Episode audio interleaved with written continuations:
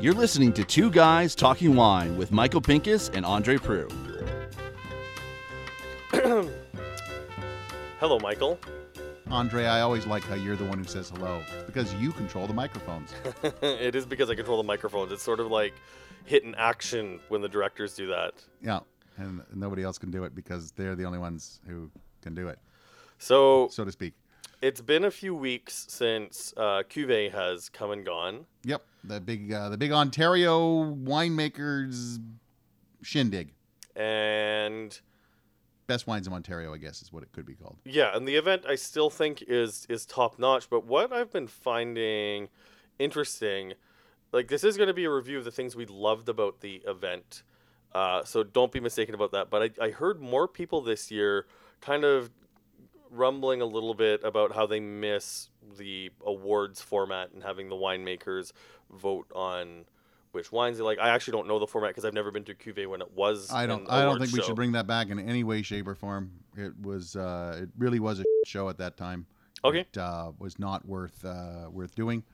Uh, you ended up with some very weird results, and um, you know there's there's a lot of winemakers out there who have what's called cellar palate, and if they really are thinking about it, they do. Uh, and and so it's hard for them to judge other people's wines. So uh, it's probably best that I hate to say it, leave it to the professionals to to judge bunches of wine. You guys continue to make great wine. All right. Well, one thing that uh, I really feel like is kicking into high gear at the um, event. Is Henry, who is uh, my dog making an appearance, sitting on my bed in my spare bedroom, which is the Toronto studio that Yep, has a tarp on it. yeah, that's right. I don't remember why you have a tarp on the room, but that's fine. Yeah, we, we don't need to get into that. Another podcast another time. Um, I am amazed at this culinary renaissance that's taking place on the entire Niagara Peninsula. Yeah, there's some great food being made there. And, and I'm going back to when I started visiting the wineries 10 years ago, and there's still mainstays there, like the restaurant at Peller, the restaurant at Trius, I think, are and- still are cornerstones for outstanding dining experiences. Fully agree. Um, but I mean, they're restaurants that they are a little bit pricier. They are the white tablecloths, and you need to have that in a wine region. So this is not a criticism uh, in any way, but uh, I think anyone who has been following my social media or my writing lately knows how much I'm in love with Bolete uh, and Oddbird in downtown St. Catharines. Um, and we discovered Brushfire Smoke, which is next on my list.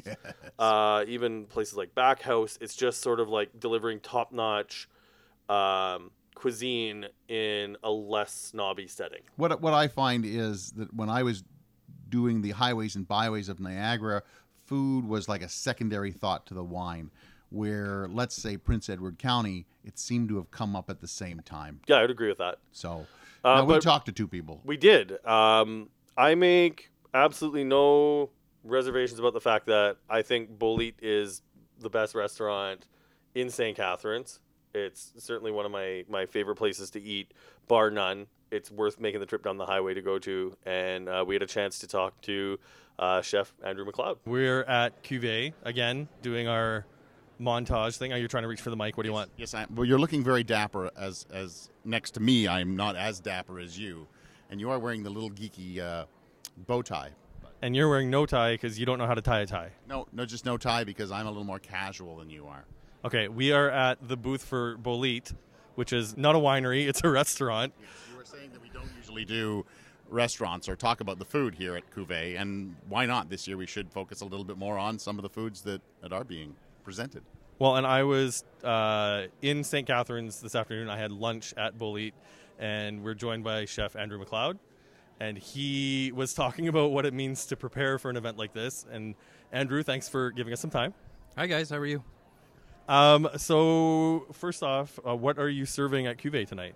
So we have a vegetarian dumpling. So it's squash, shiitake mushroom, cabbage, a little bit of fermented chili, as well as soy caramel and togarashi mayo. As well, uh, we've got a albacore tuna tartar. Uh, there's a little bit of scallion pickled cucumber on a shrimp crisp. That's easy for him to say. What? Uh, you're, can you repeat back what he said? Nope, not at all. Okay. There was some tuna, and I remember that there is uh, something else. A dumpling. There's a vegetarian dumpling. Oh, the, yeah. I'm sure we're, we're going to taste it in a minute. squash. But the, the one thing that I found interesting when I stopped by for lunch is I asked you just what it's like to prepare for an event like this. But how many dumplings have you been making to prepare for this event on top of running your restaurant, which is open? How many? Uh, when's your restaurant open? Uh, so we're six days a week. So we close on Mondays and we're open uh, Tuesday, Wednesday, Thursday, Friday, Saturday, and uh, for dinner on Sunday. Okay, and how many dumplings have you made this week preparing for this event?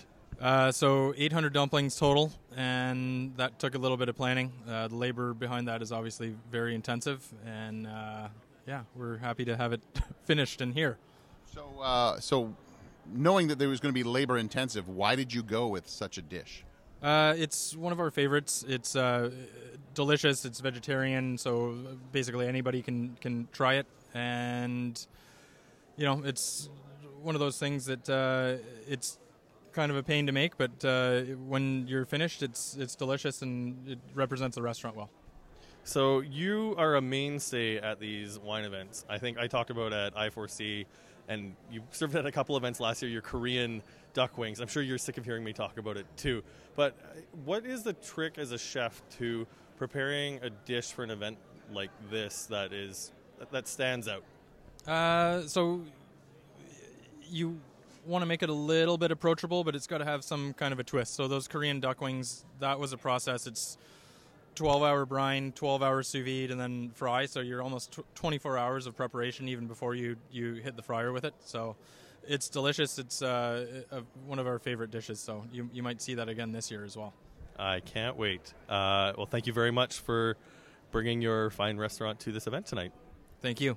Well, Andrew was really interesting, and I I enjoyed talking to him. You were more geeky than I was when you were talking to him. Well, I think it's just when you need to, to bring a dish to an event like that. I, I think when you, you you and I have both both entertained for people. I've been to your house when we've had like ten people over. I've had ten people over for my house, and it's a lot of work cooking for ten people. Even if it's one or two dishes and it's only like a, a hors d'oeuvre side, I just find it amazing. A hors dervers? Yes, b- what you said.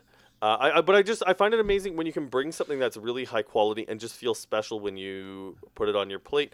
Um, and I think all those little dumplings that Andrew brought look fantastic. Well, I was a little distracted, as you know. I know because right next to them, Was that smokehouse? yes, that you. I don't think either neither you nor I knew it existed until Cuvée. And I was like, I, I gotta go. I gotta go over there. And it was all you could do to like step on my foot and go, you can't go anywhere until we finish this interview. we were over at Bolete basically, and and he was talking about a vegetarian dish that he had, and then I just kind of looked next door, and there's brush fire smoked barbecue, and I was like, there's a place that's not going to have any kind of vegetarian. Let's walk over there.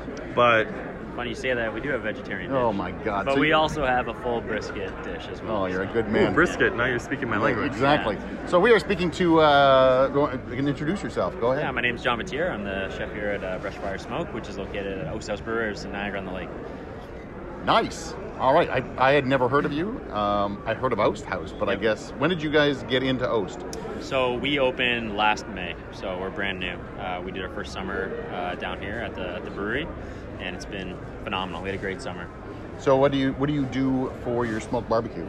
Like what do you make at, at the restaurant when you open? Yep. So uh, our focus is American barbecue. We have a heavy Asian influence as well. So we use all the cookery of your typical American barbecue, but put a lot of Asian spin on it. So fresh herbs, a lot of pickles, different seasoning and acidity to kind of balance the fattiness that you normally find in barbecue to make it less kind of heavy and a little bit more lighter and have a little bit more depth to it. How long do you cook your brisket for? We go 14 hours overnight. Uh, it's nice, not- nice. That's pretty good. So we do a What, com- what kind of wood do you use to smoke it? So we use a combination of Ontario maple and Niagara fruit wood. So particularly we use plum and apple. Plum. I've never heard of plum. I've heard of peach. I've heard of apple. Mhm. I've never heard of plum. Yeah. You must get it all. We get it all. Yeah. Yeah, I need There's to actually taste some this. on the table right here, so that's that's it right there. Okay, there. but that's wood, not brisket. No, we got to taste some of this brisket. Yeah, so right absolutely. after we finish this interview, we're going to dive into some brisket if we Sounds possibly can. Absolutely. So I mean, I guess I understand that bringing barbecue to an event like this is a little bit easier. It's just how do you plan for how many briskets did you bring for the event tonight? Uh, we brought eight briskets. Eight briskets cut down quite a bit. So uh, they're about 15 pounds each, so it's quite a bit of meat that we got uh, in our hot box over there. An- Andre and I can probably finish some of that. Yeah, yeah, we can help you out. Well, thank you very much for bringing your barbecue to uh, the event. We're looking forward to tasting it. Thank you. Thanks, John. Barbecue. I know, and and it's an obsession. Anyone who's following me on Instagram at Andre Wine Review knows I've got the uh, Traeger smoker. Uh, I do a few briskets a year. It is a labor of love. Like doing doing a brisket. It, when I need a forced relaxation, I cook a brisket because I can't leave my house for at least twelve hours. I uh, I've done one brisket. I don't know how you do it. I've done one and I screwed it so badly. I I'm like I don't know if I want to make another. The interesting part of it is though it still tasted good. Yeah, yeah, it, it really is. Uh, I it really screwed does. it completely, but it was still a good tasting brisket, and we we froze some, and later on we added like gravies and stuff to it, and it really turned out you could because I almost like rehydrated it when I cooked it back up, and it was really good. Yeah, I, I dried the sucker out. Well, maybe we'll have to do something with brisket on the, the podcast a whole nother time because that's a whole barbecue uh, on that level And is almost like religion. Yes, barbecue and Zinfandel is Yeah. fantastic. Um, speaking of big red wines, how's that for a, a a segue? Oh, I nice. think I think we're getting to. I know that he's a fan of the podcast. I know we're both fans of his wine.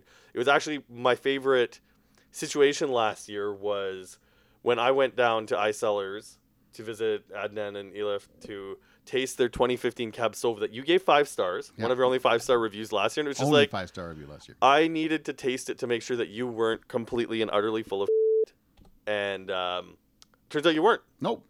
So it was exciting to talk to Adnan about what he was bringing to uh, Cuvée this year. And one of my favorite wines from him would have been on my list of favorite wines, but I had tasted it previously.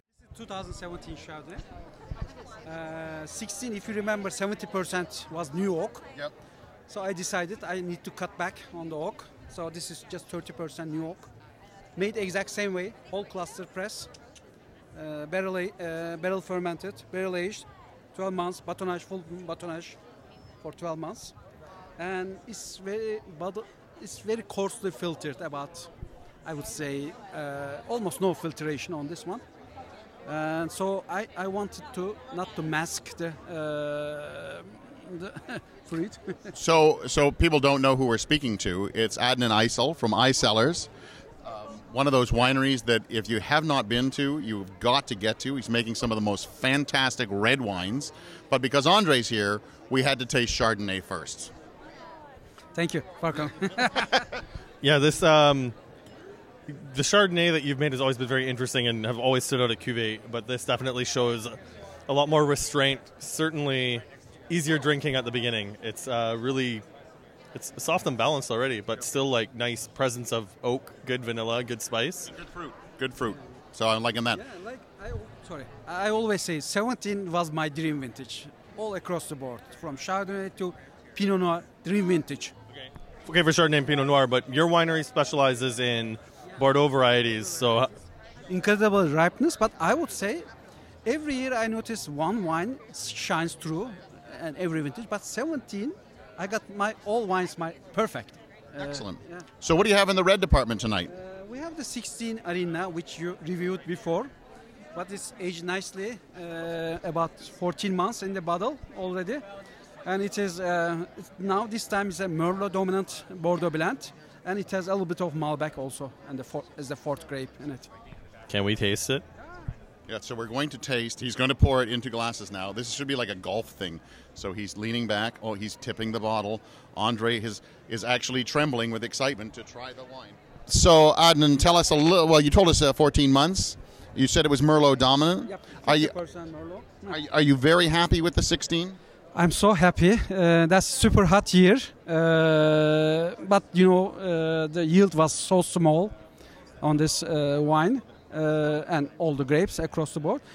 But this is 14.5% alcohol, natural alcohol. No. We don't chaptalize our wines, so it's a big, big, big wine. Uh, The tannin is still very fuzzy and grippy, but the fruit is front and center. So, if you want to drink this young, you can.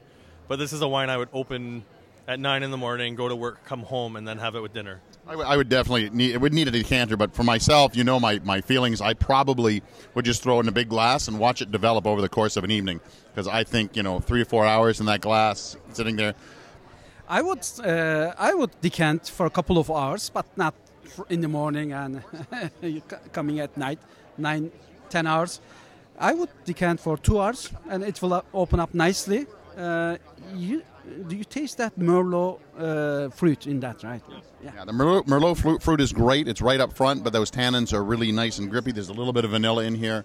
It really is a beautiful wine, Adnan. So thank you very much. No problem. This is 100% estate fruit, and I'm so proud of this wine. and we just released this wine yesterday. Yeah. And that is why it is at Cuvée today. Yep. Well, Adnan, how much does this cost? This is $42. And a steal. Forty-two dollars. Okay, l- let's go buy some. Okay, I'm on my way. Man, I, I really feel like uh, Adnan is, is doing a lot of work in investing and thinking about the correct ways to make wine. Because the sh- Chardonnays he'd made previously were good, very tasty, well worth the price, and, and interesting, interesting wines. The Chardonnay that they were pouring at uh, Cuvée this year was just, it was special, refined, elegant. It just, it tasted more like what really good Chardonnay from Niagara is supposed to taste like. And I think we got to tip our hat to him. And the interesting part is he's done half of it in cork and half of it under screw cap. I know. I think you and I are going to have to touch on the, the cork and, and screw cap conversation. I don't want to call it a, a, a debate. I don't think it's a debate, but I mean, he's done half under one, half of an under another, just to do his own trial. But he's selling them, which is really interesting. So, uh, if you go down, try the Chardonnay, ask for a bottle of each, and then I would age them a couple of years and then Just to try them see how they again. evolve. Yeah, it's just cool. to see what's going on. Um, so we then bumped into um, Trouble. Uh, trouble one and trouble two. Yeah. Uh, one of the people who filled the co host seat while I was away in, in France. Uh, I'm going to get you to try to, say, try to say her last name as we throw to this interview. Basilewski. Is that it? Uh, I Yeah, Basilewski. I don't really know how to say it either. Yeah, okay. Uh, but yeah, we, we ran into Brittany and Yvonne from uh, Creekside and now Queenston Mile. Uh, just asked them what was what at Cuvée. Andre, I'm here with um, Brittany and Yvonne from Creekside. You're not gonna try the last name. No, I'm not going to do either names. No. We've already been through that. So Brittany took your place while you were away, and Brittany has said that she would always take your place, not just while you were away. Brittany, do you have anything more to say now that Andre is here about that? I don't want to really diminish Andre's expertise and or his like mainstay spot at the Pinkus residence, but I'm pretty sure I've got it in with the cat. Right? This is true. The cat loved her. He does not seem to love you as much. What are you talking about? That cat loves me. The cat loves everybody. There we go. Not feeling very special right now, Michael. Sorry. Sorry. Yvonne, tell us what you do at Creekside. Because I think we've been very quiet about you, unfortunately. Um, I'm the assistant winemaker at Creekside, so I Which work means you do everything. pretty much, yeah. So I tell Rob what to do, um, And what to say. and what to say, and how we're going to make the wines. No, really, Rob and I uh, work together really well. Um, we've been working together since 2007, so we've kind of got a good repertoire going, and uh, both of us kind of have our our own things that we really like to focus on individually, but we like to come together on certain things. Coming out. Chardonnay is my baby. The Chardonnay uh, for Queenston Mile is kind of my baby. Um, You gotta at least give me a little tap that you're gonna come onto the mic so I can get it over to you. Yvonne, who are you pouring for tonight, and what are you pouring? I am pouring for Creekside tonight, and I'm pouring our uh, Sauvignon Blanc Semillon blend from 2017 and our 2016 Broken Press Syrah. And Brittany, who are you pouring for tonight, and what are you pouring? I'm pouring for everybody I love. So I have Creekside and Queenston tonight. So Queenston's pouring our 2015 Blanc de Noir, which you have no exposure to.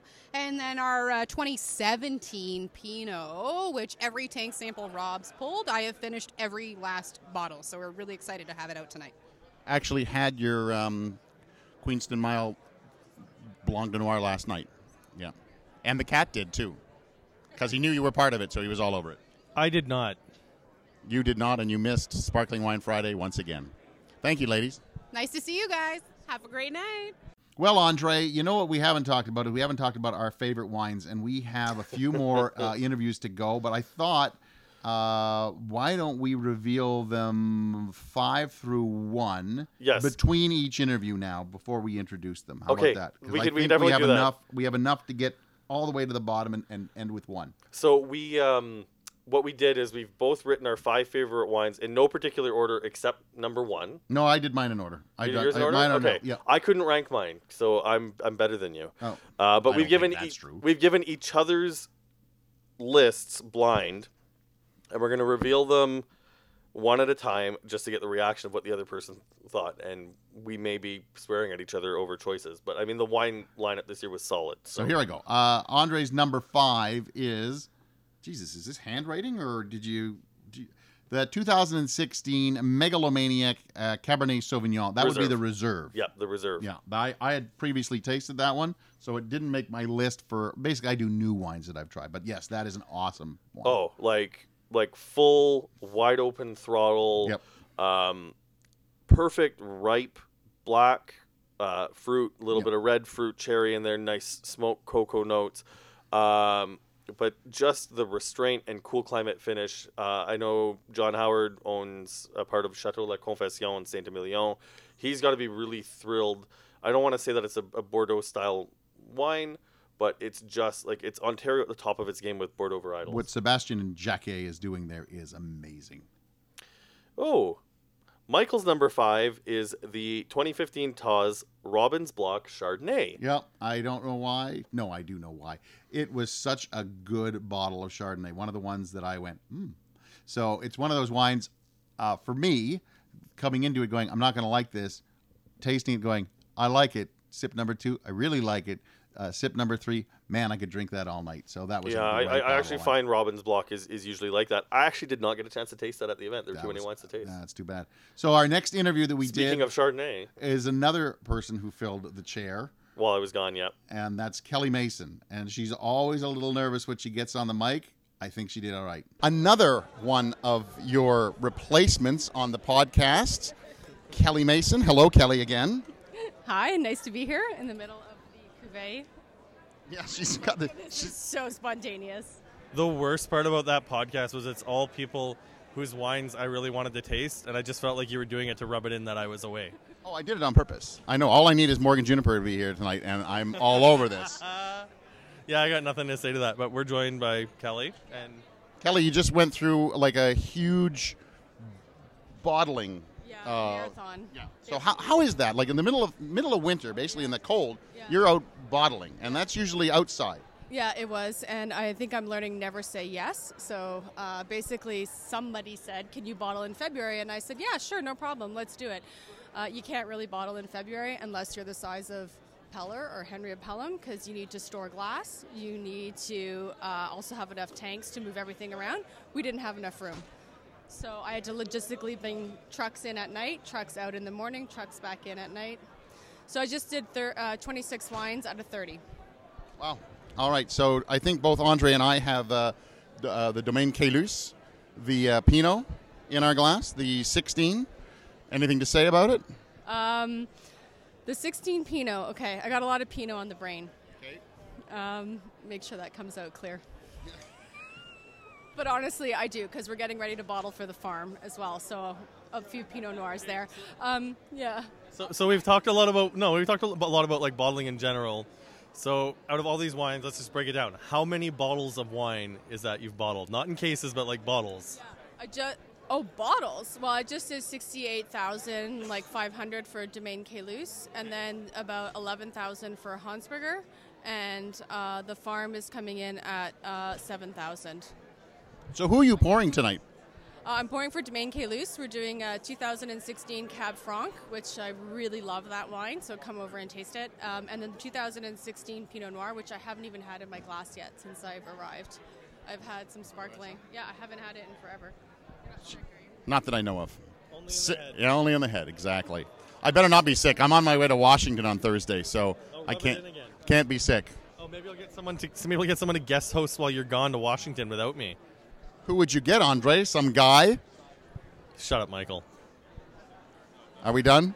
Kelly, do you have anything else to say? Yeah. We haven't talked about yeah. wine yet. Yeah, I think I'm just remembering now because 16 was obviously a really hot year. So the challenge with that was to keep it restrained and not to get it to go to dry fruit or over extract it. Uh, I think it's still really young um, to be pouring, even here tonight. Uh, I think it needs some time, honestly. Um, I do like it. I think we did okay considering how hot it was. she's she's she's very. What's the word I'm looking for? It's it's okay. It's a delicious wine, and she's like, yeah, it's okay. It's a really good Pinot. In in a hot vintage like 2016, is it hard to keep the acids up in Pinot? Yeah, it totally is. And you have to do two things. So either you pick really early and hope you have phenolic ripeness. If you don't, then you have to obviously leave it hang longer because I really feel like you have to have it's not just sugars, you have to have the, the flavors there. So if you do that and you leave it hang, you might lose your acid. So then you got to make sure that when you get your must in, hit it hard with acid right off the hop. Like you have to manage your pH as well. So that's it's t- it's tough with winemaking with uh, indigenous like ferments. So Did you catch all that for your winemaking practices? I, I did that, but I, we got really nerdy really quickly. um, so let's go back to your question. We're gonna retake that one just in case. just cut that. All right, she's, we're gonna cut it, but not cut it. No, I think A lot of people listening to this podcast would understand most of what you said, but if you could dumb it down, not for me, but for Michael, we would greatly appreciate it. I understood the hit it hard with acid because I know people who grew up in the '60s. yeah, yeah. No, your question is really valid. On a really hot year in Ontario, you, you do have to watch for acid when you pick. Luckily, though, we're like nine times out of ten, we're still a cool climate. We're still okay. So in 16, we had a lot of heat, but we still have acid in our wine. Just don't let it hang for too, too long. That's all. I don't know. Yeah. happy with that answer? Yeah, I, I don't know. You could listen to it. Okay, she's gonna like that answer. It all, you know what my answer is? It depends, Andre. It always depends. Depends. An old person's undergarment. Yeah, okay. That's what you're wearing tonight. Yes. You know, I'm gonna keep using that line from now on when people get too technical to have people dumb things down, not for me, but for you. What term was that? Uh, well, I mean, I mean, Kelly got pretty technical with some of her winemaking, but it's always fun to have someone on uh, who knows the wines frontwards, backwards, inside out. Oh yeah, she's and she's doing so much, yet she can still think back to that winery, that vintage. That she's uh, she's a consummate professional. All right, Michael, your wine number four was the Chateau des Charmes 2016 Paul Bosc Estate Pinot Noir. It's really funny. That that was on the cusp of making my top five. Uh, I think that may be in the 10 years that I've been tasting wine and writing about wine, the best Pinot Noir I've ever tasted from the Niagara Peninsula. Definitely the best I've ever had from uh, Chateau des Charmes. Uh, Oh, hell yeah. Amelie has nailed that wine, and she was so proud uh, when she was telling me about it, how she made it, what she did to it. Um, the, the the barrels. I had no idea that you get a low tannin potential barrel. Okay. Did you know that? Uh, well, there's quite a bit of tannin in that wine, but it's just really well integrated and But- ready to go. Like but what she was using was a what they call a low tannin potential barrel, and I thought she's nailed that wine. It is so bloody good. Yeah, it really is. Um, and, and a perfect reflection of that hot 2016 summer while still maintaining its beautiful Niagara acidity. And speaking of women winemakers, we spoke to yet another. I am so glad that we got you. Oh, I got to get your number four. Yeah, that's okay. Before I do this. Oh, the 2016 iCellars Arena. Yeah. Yeah, yeah, I totally agree with that one. I don't know what else to say. Like No, uh, we've talked it. about iCellars. Yep. He's making some great wine. If you haven't been to iCellars, get your ass out there and Yep. uh, and and taste the wines. There's not much more we can say than that. So you were about to throw to uh, one of my favorite people to talk to in the wine industry, and that's uh, Shauna from Adamo. Yes, and uh, We really are throwing to a lot of women winemakers, and that's that's really wonderful that you finally allowed women on the show, Andre. oh, shut up, Michael. Shauna White. That is correct. She knows her own name still. It's not that late in the evening. And you're still wearing pants. I am still wearing pants. At this time of the evening, usually I'm not wearing any pants. Hello, Shauna. How are you? Excellent. Thank you very much.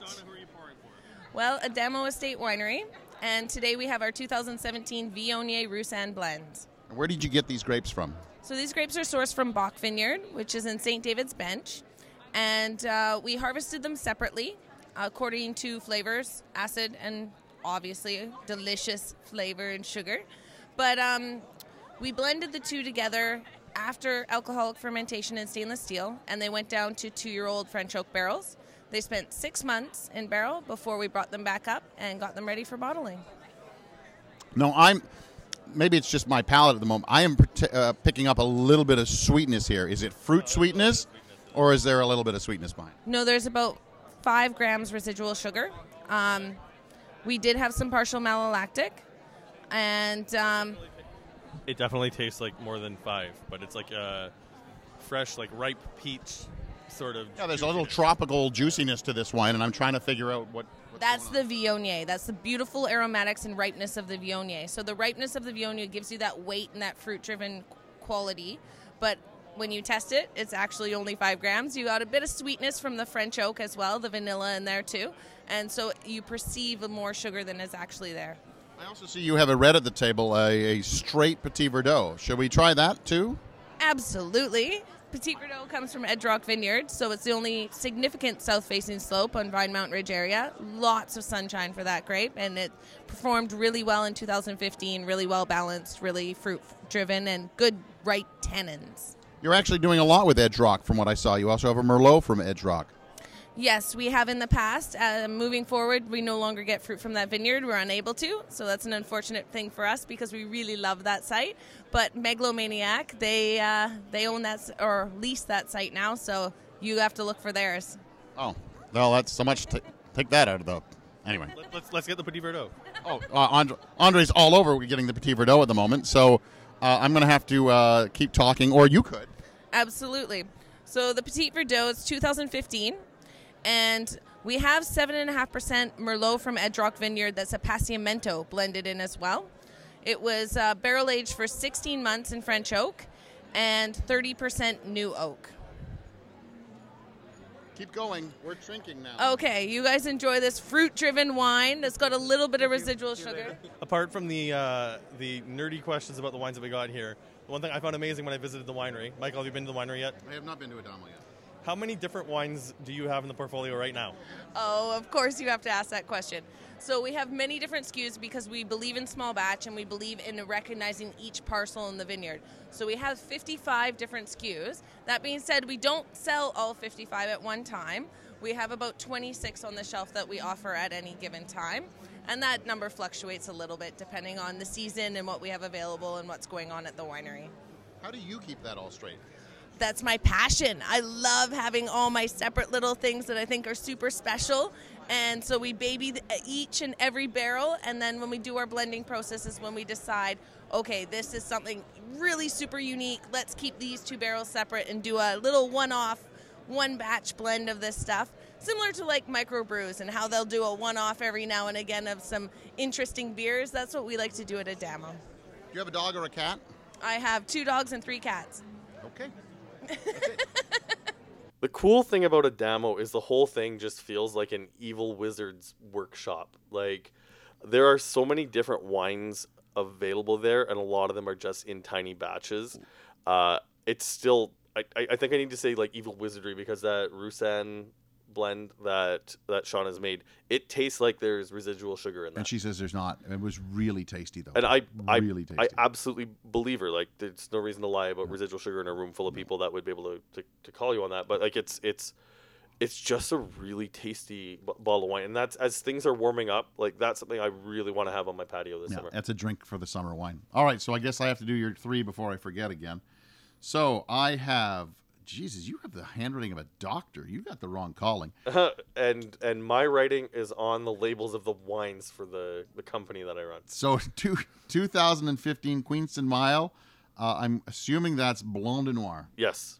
And yeah, that's a great bottle of sparkling wine. just got this complexity, The uh, acidity the on that. mineral note. Uh, it's it's just got like a kind of a, a savoriness. But the to what really got me is the first my first sip of that wine ever was just so much acidity. It was like a punch in the face of green apple and lime, and you're like, holy!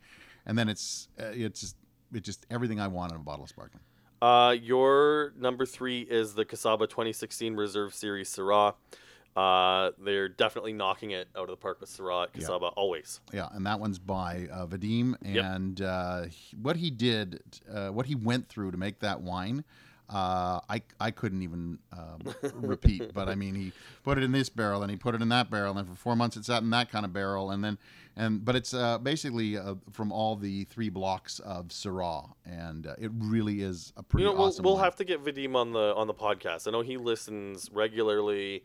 He's done some work with me. He is no longer doing work with us because he is the head winemaker at Kacaba, Yeah. and it would be uh, exciting to talk to him about what's going on at Kacaba. And what's it what's it like to uh, talk about uh, or make uh, Syrah on such a, a large level? Speaking of Syrah, I know this is such a good uh, segue. I'm gonna let you do it though. I'm gonna let you do it. It's too good. Because uh, I just looked at the list, and the next person we're talking about is uh, is Syrah, if he was French, but he's not. So we're talking to Shiraz Mottiar of uh, Malivoire. We're standing here with one of my favorite winemakers, Mine too. and uh, we're with Shiraz Mottiar of uh, Malivoire. I'm going to ask you about Gamay afterwards, but you've poured us something nice and pink, and because summer is coming, we Spring is promise. here. Spring is officially here. Spring is officially here, but summer will be coming, and I will be putting lots of this stuff Into in the my glass. microphone, Mike. Oh, sorry. I might keep wanting to. I'm just not used to it yet. So, this is our first podcast ever, right? Yeah, totally. Yeah. You guys Yeah. are rocking it. well, we've upgraded our equipment from the last cuvee, so hopefully this sounds better than the one we did a couple years ago. So, Shiraz, tell us what we have in our glass. All right, you have uh, you have something different than what I have in my glass. you have uh, the 2018 Vivant Rosé. And how did the rosés turn out from 2018? Absolutely, quite good.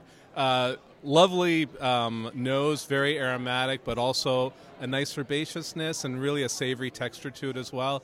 Uh, savory flavors and, and even a little bit of tannin too. So it's uh, it's pretty uh, pretty dry and rich, but not overly rich. Like more in terms of length. It's really got some. It carries well. I'm pretty excited. It's really candied fruity. What's the grape in it? All Pinot Noir. All Pinot Noir. Awesome. Now, how many different rosés are Malivoire making right now? Not enough. Wait, Isn't that is making? Is it are making or is making? How many are we making? Yes, are are yeah. How much is Malivoire making? Anyway, doesn't matter. Okay. We're making uh, three uh, uh, dry rosés and one sparkling rosé. And if it was up to you, how much more would you make? I'd make one more. I'd like to make a Gamay rosé. Oh, I like what he's thinking. Yeah, but right now we make uh, ro- our Ladybug, which uh, you know uh, our big our, our biggest yeah crushable, uh, which is Cab Franc, uh, Pinot, and Gamay, and then the two Pinot Noir rosés are the Vivant, which you're having now, and the Moira rosé, so that's single vineyard, and uh, and then the the sparkling Bisou rosé, which is also all Pinot. Do you have any questions before I break into my Gamay questions? How much more rosé will you be putting into big bottles? Because that's the best thing that you've done. I think last year, or the year before.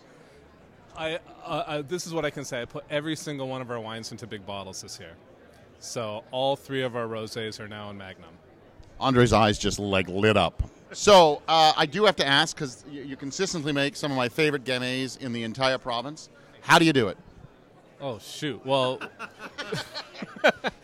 uh, if the focus, I think focus is key. The reality is that is my number one red that I make. Pinot Noir, we've all we've we've we've pretty much focused it, that on rosé.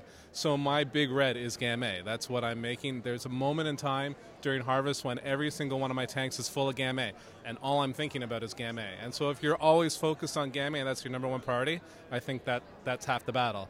And then the second part of it is just having great fruit. So our growers and the stuff that we grow is second to none. So then the question is, do you make enough Gamay or do you see another one coming down the pipeline?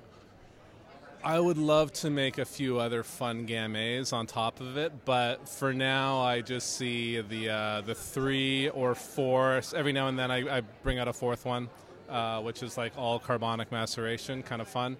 But uh, yeah, I think I think we'll max at four. Uh, I don't think we'll go any further than that.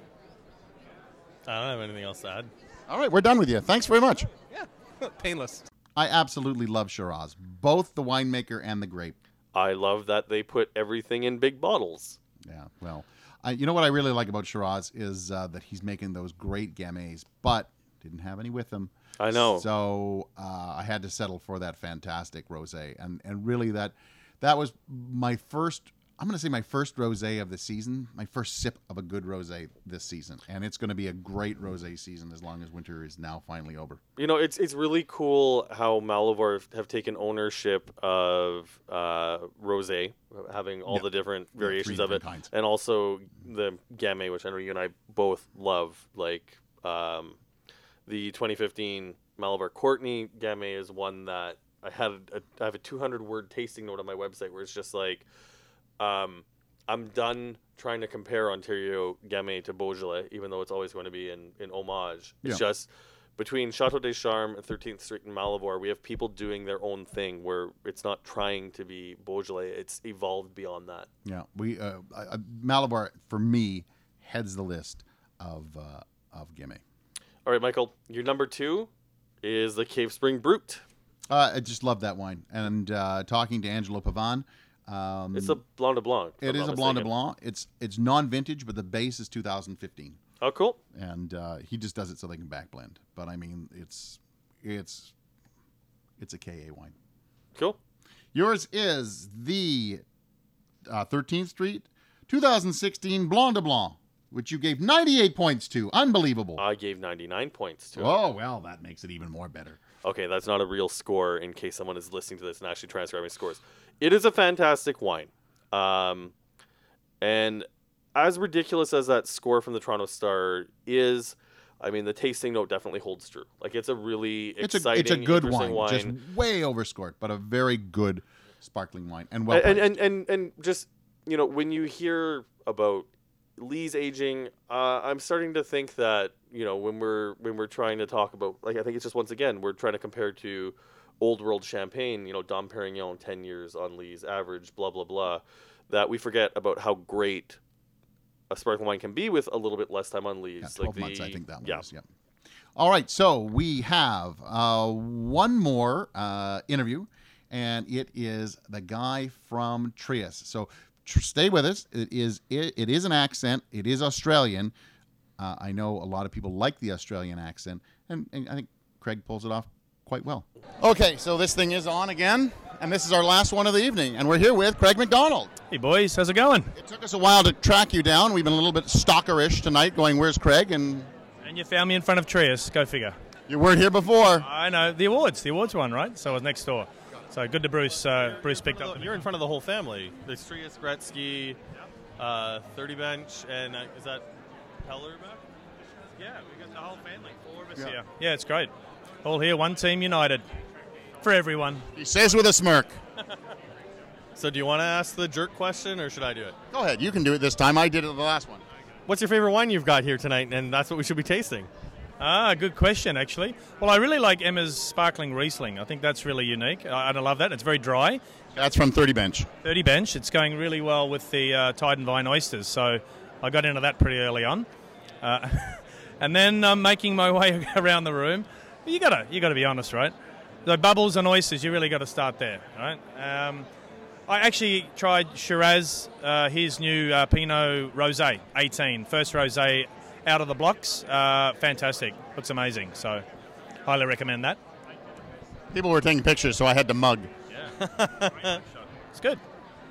Such a smile, Michael. Thank you very much. So, uh, anything new coming from? Hey, I was going to ask that question. No, this is my turn. You did it at the last one. Okay, anything new coming out that you're really excited from any of the, the wineries?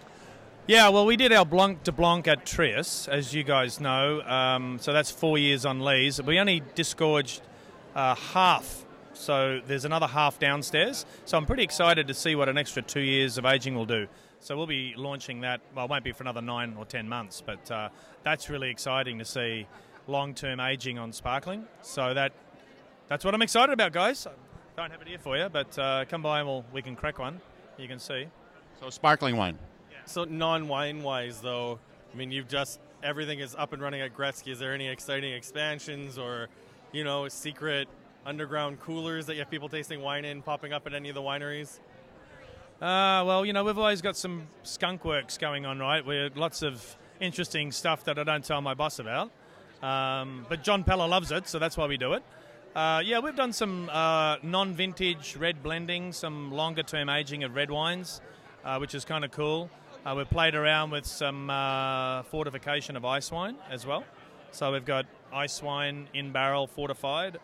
Um, no, with, with Gretzky product. Yes, that's right, with with some Gretzky. So that's hot off the press. I've never actually told anyone that. So uh, We go. got it here first. Get it, get a little booze in him, and he'll tell us anything. I might get into trouble with that for that one. I don't know yet, but that's uh, it's always fun. The fun stuff is what keeps you going, right? So you make the wine, but you also, hey Evan, you also have fun along the way, and that's the best part is the experiments and the fun stuff. Yeah. So what Andre's probably chomping at the bit is, do you have any good Chardonnay coming out? Yeah, well, we just blended the 18s uh, about six weeks ago, and they won't be released, you know, obviously till the fall, but they look really good from last year. It was a bit of a cool year, as you guys know, 18, but the whites look stunning, so they're really, really sharp, very fresh and focused. 18 Chardonnays. You say 18 was a cool year? Yeah, it was cool. I in the uh, in the summer, the fall. the- Yeah, Because you, you, li- you actually, if I'm not mistaken, you like to consider your vintage when you're harvesting, not during the growing season. Although you are concentrating on the growing season as well. it was a bit rainy and cool throughout the growing season in the beginning, but then it warmed up in the fall. Like we had a very, very warm fall, but it was a bit wet as well. So we got a bit of everything, but the whites look stunning. So in those years where you find things struggle a bit, that's where you get the character. So, you know, sometimes the really, really hot, dry growing seasons, you don't get that character. They're a little more one dimensional. So with the changing sort of seasons that we're getting, I think that really adds to the complexity of the wine. Makes it a bit interesting. So, and keeps us on our toes. That's for sure.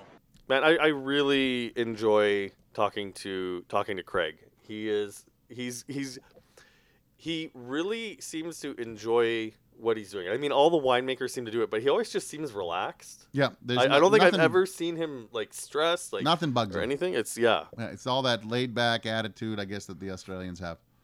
Uh, so you know, I want to before we get to our number one wines, I want to thank everyone who took the time to speak with us uh, at Cuvée. Uh, mark your calendar for next year. Definitely go to the event. I'm really glad that we got to talk about the food this year, which is I think something that um, as wine writers we tend to overlook at, at these events. So I'm just I'm going to quickly recap your five Okay. and then and then get to your number one. So Okay. you have the 2016 Megalomaniac Cabernet Sauvignon Reserve. You have the 2016 iCellars Arena. You have the 2015 Queenston Mile Blanc de Noir. You have the 13th Street 2016 Blanc de Blanc. I see a pattern going there. And you, uh, now, have- finally, oh. no, you, yeah, I'll get your number one. And Andre's number one is the 2017 Peller, Peller Signature Series. Oh, well, that's Andrew Peller signature series. Sauvignon Blanc, thirty-one ninety-five. Yep. That's the first one you ever put a price on, too.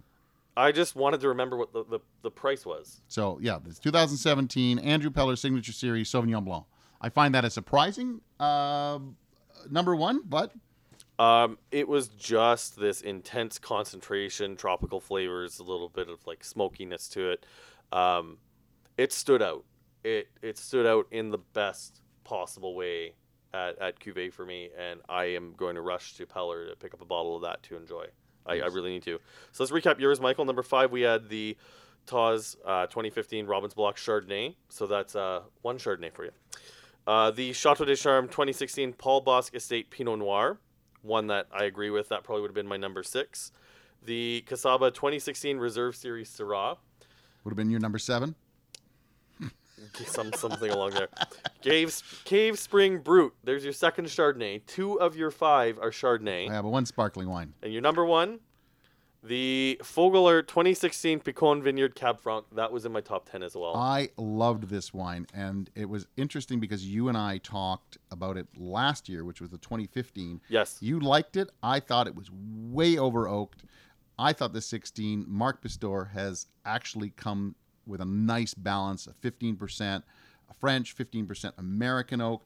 I think he's really done a gorgeous job on this 16. Well, and it's another one of those uh, Bordeaux varietals that um, isn't trying to be Bordeaux. This is a beautiful expression of Ontario. 2016 was a monster hot summer and really easy if you wanted to make a Bordeaux wine. That was the year to do it.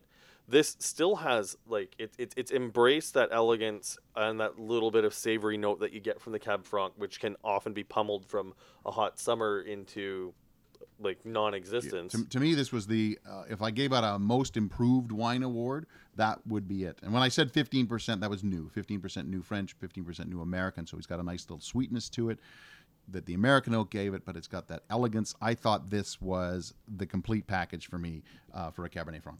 So now we can start thinking about I4C. We can start thinking about I4C. My God, no, I don't want to I think mean, about summer's that. coming. Summer is coming. I would like to talk more rosé. Which Ah. you got a rosé coming out, but we'll talk about that at another time. Yeah, yeah, we should. We Send we us home. Yeah, we'll do that. Uh, I'm Andre Proulx from AndreWineReview.ca. Subscribe to this podcast on iTunes.